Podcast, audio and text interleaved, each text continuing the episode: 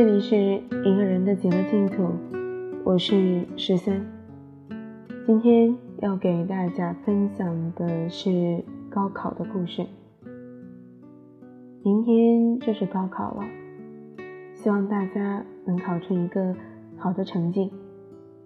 今天的故事是想要带着你们去回味一下我们那年的高考。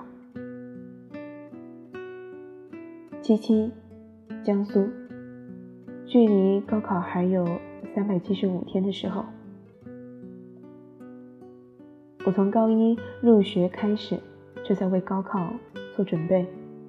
家里哥哥姐姐什么的早就跟我说，高中不努力，以后会后悔一辈子。我现在已经有几十本笔记本了，老师随口说的一个知识点，我发现我不会，赶紧记上。励志的话。笔记写了半本。前段时间高三学子的动员大会上，校长说了一句话让我印象很深。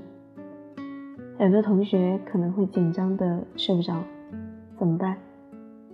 我告诉你，你们都是十六七岁活蹦乱跳的小年轻，这是身体最棒的时候。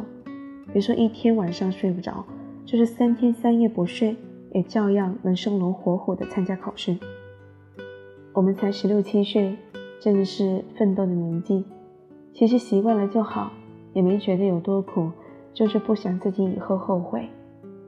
还有十二天，学长学姐们就要上战场了，为他们祈祷，希望他们都能得偿所愿。等他们考完了，我也去做做高考卷，提前感受一下。不是缺金是金，安徽，距离高考。还有十天。说实话，高三挺苦的。我走读，我们现在晚上十点半下晚自习。最近天气热起来，晚上骑车回家很容易出一身汗。我晚上一个人坐电梯上楼，但奇怪的是，我也不怎么害怕。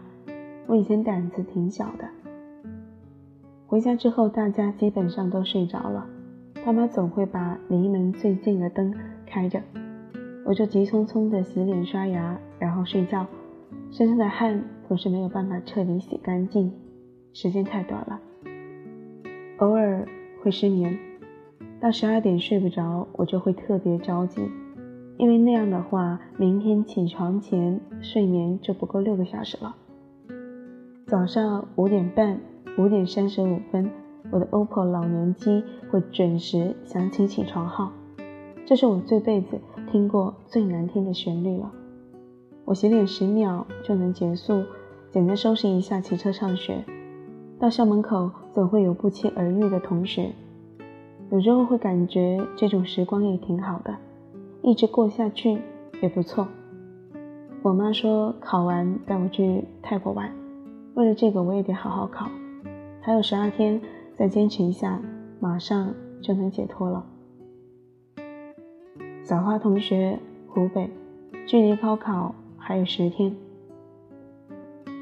我是复读生，今年第二次高考，第一次高考过了二本线，虽心有不甘，但还是打算报个二本算了。分数下来后，去母校拿分数条和模拟志愿表。我的两个死党都考得很好，虽然第一时间就知道，但是跟他们真真实实的面对面的时候，心里面。还是有一种说不出的感觉。回家的时候，我就跟我妈说我要去复读。我爸坐在门口的椅子上抽烟，他只有很愁的时候才会抽烟。复读的日子不好过，是那种心理上的折磨。八月七号开学，武汉的夏天，由废弃的小学改造的复读中心，教室和寝室的状况可想而知。去年的复习资料上，五颜六色的笔记都还清晰可见。重复的知识点讲解，熟悉的三点一线生活，挺磨人的。重新来过需要很大的勇气，但我依旧坚持下来了。经历这个事情，我觉得我什么都不怕了。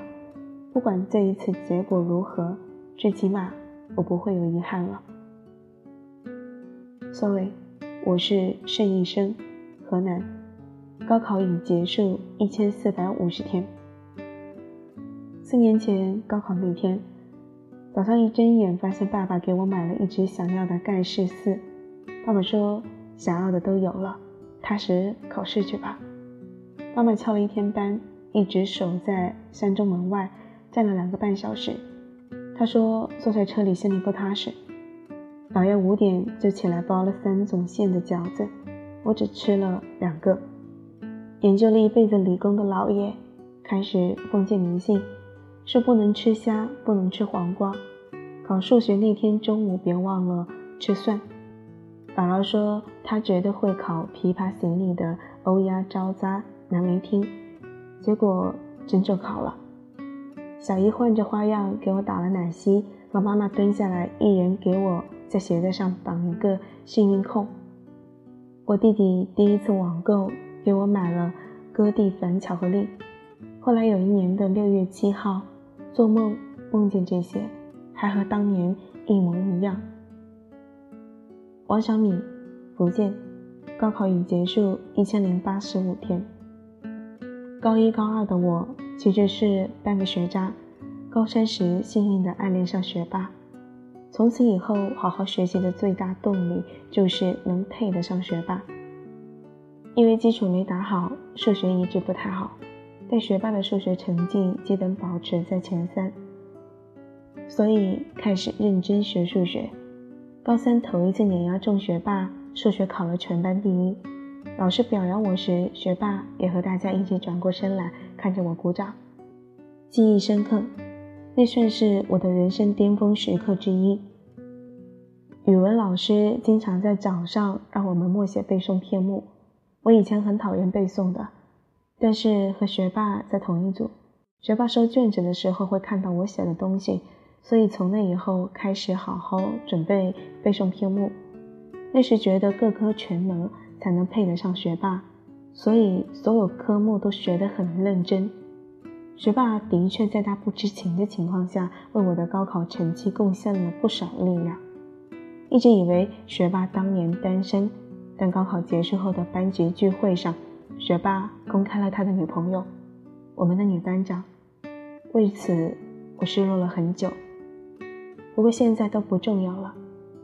那时候有动力向前跑，所以也不感觉苦。感谢学霸陪伴我的高三，我的青春。小威里，广东，高考已经结束七百二十天。班主任是个五大三粗的汉子，平时办事是那种不拘小节的性格与作风。二零一六年六月五日，高考前一个下午的自习，班主任拉出去一张桌子凳子，坐在教室门口，一个人用美工刀削了四十二支铅笔。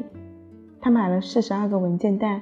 四十二张空白的名片卡纸，用铅笔把每个人的名字写在卡纸上，把卡纸和文具一个一份塞进透明文件袋的卡槽里，然后嬉笑着发到我们每个人的手里，说：“好像是第一次，也是最后一次写咱们班所有同学的名字，经常提笔忘字。”六月六日，父母从外地来了。看完考场，大约下午三四点，我们一起爬了一座山。途中，我们对高考只字未提，谈些生活的琐事。晚上，我们一家人吃了顿火锅，虽然很简单，但是这种久违的家的感觉真的很温暖。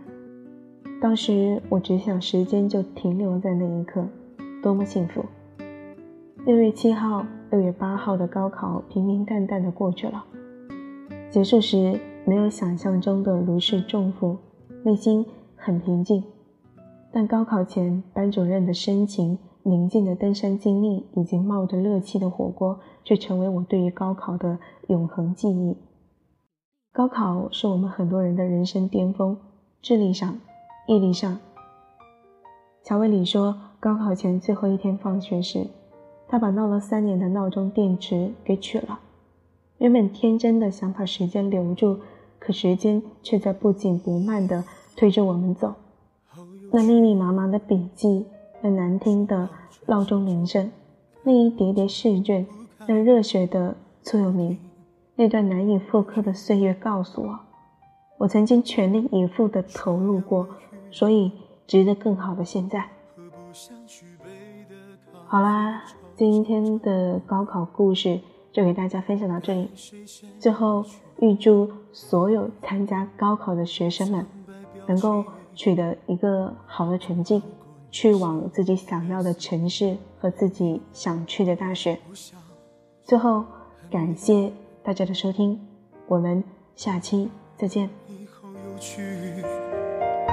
难道等着我去阐述失败的逻辑？凭什么我还爱着你？你我同类，逃避就以为不可悲，不是同类，无法盲目的带你去飞，两个世界的痛。说的话，就别再探寻真实虚伪。还爱着你，你我是